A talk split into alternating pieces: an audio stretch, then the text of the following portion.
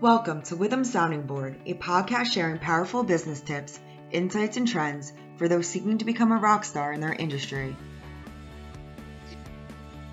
Welcome to the special edition of our Auto Dealership Services Group podcast series. I am Jim Burke, Managing Director of Advisory Services here at Withum. Joining me today is my partner Stuart McCallum. He heads up our auto niche here at Willem, uh, Withum. And also joining me today is Michael DeShiel from uh, AutoTrieve, as well as Rick Minista from AutoTrieve. Thank you guys uh, for joining me today on today's special podcast. Uh, today, we are going to talk about warranty audits. Uh, help me out here, Stuart. Let's uh, bring me up to speed. What are they? What are they all about? Warranty audits, uh, at their core, are, and I'll, and I'll give this as an example. If I take my Toyota Highlander into a dealership and it's within the 36 month warranty period and I have some work done, I, as the customer, do not get billed for it. In fact, that invoice or repair order will go to the manufacturer and the manufacturer will pay for those repairs. The manufacturer has a keen eye for what they want to pay for, right? They're going to be as as conscious of their spending as we would our own money except we're gonna they're gonna be looking at different things than we would as a customer. As a customer, as long as my car is working, I'm happy. the OEM, on the other hand, wants to know were all the I's dotted and T's crossed on the paperwork. And so we have something known as a warranty audit in the industry where the OEM on a fairly regular basis, I imagine most of the dealers or general managers or professionals in the space that are listening to this have come under a warranty audit recently these happen all the time where the OEM will come in and pull a bunch of paperwork to attempt to identify issues with your warranty paperwork where they're going to say, listen, Jim, we appreciate you being a dealer. You did all this great work. However, this $100,000 we paid you in 2020, th- that warranty work we're going to disallow. We'd like you to pay us back. So, at its core function, is were paperwork was paperwork filed appropriately. There's this misconception in the space that that's somehow linked to fraud or malfeasance, but I would tell you most of the dealers that fall victim to warranty audit chargebacks, it's not fraud, it's poor record keeping. Yep, yep. So okay, so so Stuart, you talked a lot about paper, paper, paper. I think you must have said paper three, four, maybe five times. So uh-huh. I know the guys at AutoTrieve yes, they like paper, but they like converting paper to other types of uh, information. Rick, why don't you tell us about about you know Stuart talked a lot about paper, but it doesn't have to be paper, right? Talk about what you guys are doing with that legacy paper uh, in the warranty audit area and how the documentation that you guys have stored, how it's searchable, how it's there, and how it's available, and how you guarantee that hey, it's protected and secured, all that kind of stuff. Most definitely. You know, keeping their uh, repair orders as a document itself on a shelf is a very, very uh, dangerous thing to do. Uh, paper gets filed the wrong way, gets retrieved, never gets put back in the right place, or just basically never gets put back. So, what we offer the auto dealer world is the scanning service, where our, you know, the documents can come to our site.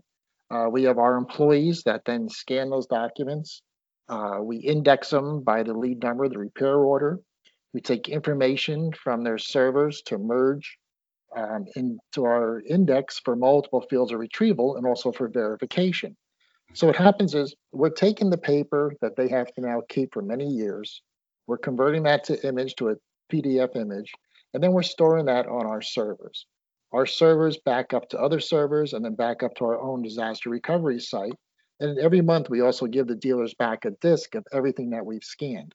So being on the cloud and having all this information scanned, this allows them to, to one, by our reporting, to verify every repair order they generated has been captured, as we'll tell them if any are missing. It also allows them via passwords, which they control, to retrieve these documents from anywhere they are through the right through our website, autotrieve.com.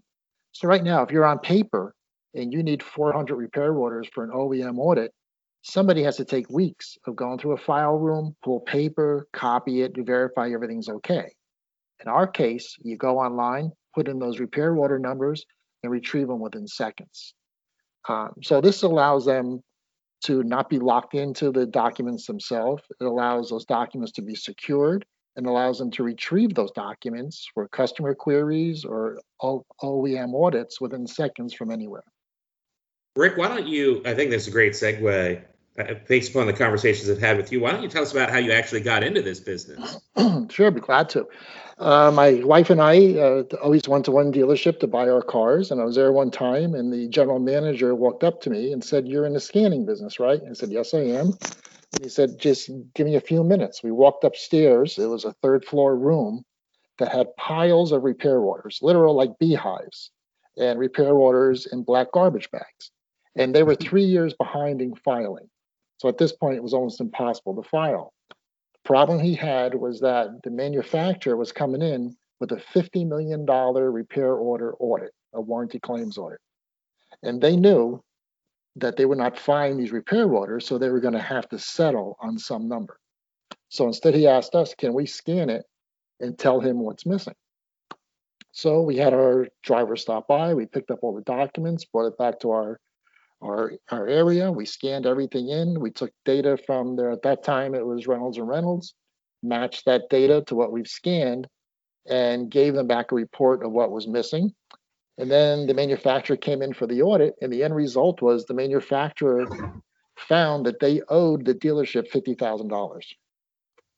So the dealership, instead of spending almost seven digits in penalties, made money on it, got into a better record management system, and then we end up doing all eight of their stores on a daily basis. What is that process? Uh, so that was obviously a one-time shot, uh, which, I, and I'll be honest, most most dealers I have gone into, there is some room. Sometimes it's in the attic, sometimes it's just way in the back, but there's a room that's just a ton of paperwork Correct. that's filed, which you hope is filed alphabetically or by some uh, common denominator or organization, but sometimes I doubt that it is. But you know, in those cases, it's easy for me to understand both as a service professional and somebody that's been in the dealership space. You would come in, scan all the documents, and now we're caught up. But what does that day to day or week to week compliance look like on the scanning? Obviously, this example that you used, you had a heavy hand you were you were in there, parachute in, you take care of it, you leave. What does it look like on a on a maintenance standpoint? How do I make sure I'm staying on top of it that I don't catch up and then I start to fall behind because I'm not I'm not holding people accountable or or staying on top of the process itself. Exactly. So clients that choose to have the documents scanned by our staff at our location, uh, what what we'll do is arrange a weekly pickup of the documents or a weekly shipment of the documents to our site. So that means, like, let's say every Friday, one of our employees in our vehicles will stop by their office and pick up that week's repair orders.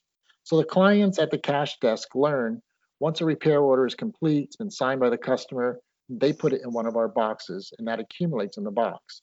So then once it comes, once we pick up that document, it gets logged into our control systems, and then we have a set team that works on each individual client. Then that goes through and gets scanned and quality controlled. And again, then we take data from their DMS also and to verify that everything that they've generated has been captured in our system. So the key to good document management when you're looking at conversion to scanning is consistency. You don't do it like, oh, we'll stop by once every two or three weeks, maybe once a month. You have to turn it into a weekly, if not daily process. Anything longer than that people get sloppy. They don't get the documents ready. Somebody goes in the box, they pull a document out, it never goes back in. So through our years in business, we always will, for the average size account, do a weekly pickup. For the larger accounts that have a larger volume, we'll do a daily pickup of, the, of yesterday's documents. But that's the key, get it on the system as fast as possible. Because as paper lays, people take it. And the history of America, for all the years I've been in the record management business, is 50% of documents are lost on refiling, not original filing. So I have once, a question for uh, I have a question for Michael uh, Rick. Uh, it's a good, it's a good segue for this. Well, how do you deal with a dealer? How, how do you respond to a dealer that that talks about the labor cost? Uh, is the labor cost more costly to be doing this internally in the paper world, uh, or is it is it less costly to be outsourcing it in the digital It's a very powerful question that you ask, particularly in these times. And um, at, at the end of the day, with all the added benefits we provide versus them attempting to do it themselves, for those that have us scan for them, whether we're picking it up or they're shipping it to us, the example that I uh, that I that I um, I put out to them that is uh, you know a, a, a, store that is selling 100 cars a month and and producing a thousand repair orders a month, having their own labor scan uh, that might be a, a near full near uh, uh, full-time employee FTE.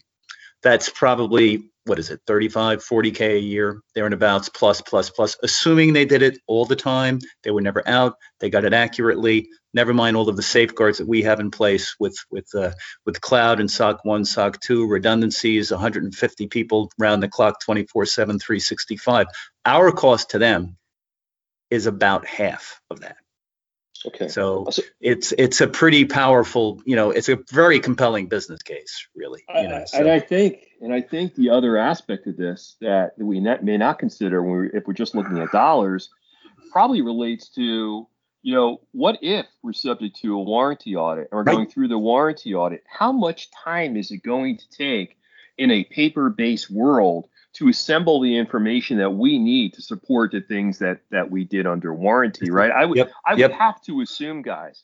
Yep. really my question is directed to Michael and, and Rick about I would have to assume in that digital world, it's a much quicker turnaround with the documentation on the warranty audit needs than in the paper world. Well, a couple of different things, um, uh, if I may. Uh, uh, you know, being a service bureau, not purely you know software as service or just you know software alone. Uh, you know, uh, and the ability for the customer to immediately retrieve 24/7, 365 anywhere in the world, as long as they have, you know, their their passwords and credentials in order, uh, often enough as a service bureau, if that customer has a couple days notice of what those records are, um, you know, might be a thousand repair orders, might be uh, several hundred deals. They can just share those record numbers with us, and we prepare we prepare a, a, a, a, a uh, an audit media for them. Uh, it's shipped to them, and they will then hand the the uh, the OEM auditor that sandbox for them to do what they need to do. So that saves them immense amounts of time. And the way that customers respond to that service is amazing. Uh, it's a very, very wonderful, you know, value-added component that puts them at ease. Excellent, excellent. All right, as we wrap up this uh, this uh, podcast on uh, on warranty audit, Stuart, any final uh, parting words in this space?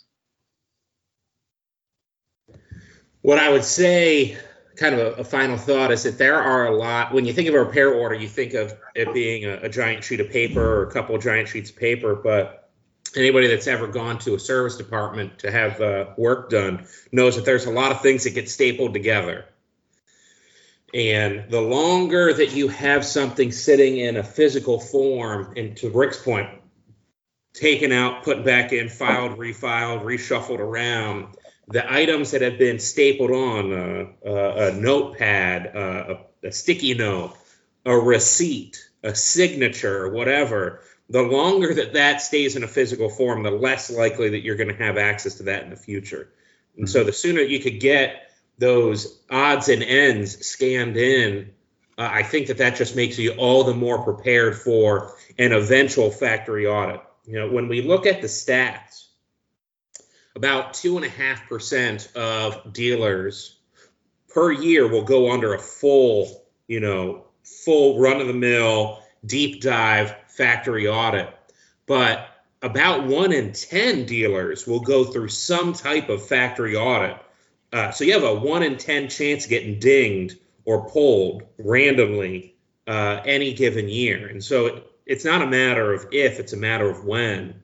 And the only thing that we can control as dealers or as advisors to dealers is to make sure that they're ready for that eventuality. Excellent. All right, guys. Stuart McCallum, uh, our auto niche leader here at Withum, thank you for uh, participating on the Pen uh, podcast today. And uh, Michael and Rick uh, from AutoTrieve, thank both of you for uh, participating with us on this special edition of our Auto Dealership Services Group podcast series. Uh, thank you. I'm Jim Burke, uh, Advisory Director here at Withum. Uh, have a great day. Thanks for joining us. Be sure to subscribe to our podcast so you'll be first in line to hear what's coming next. don't want to wait for our next episode? Check us out at withum.com. That's W I T H U M.com.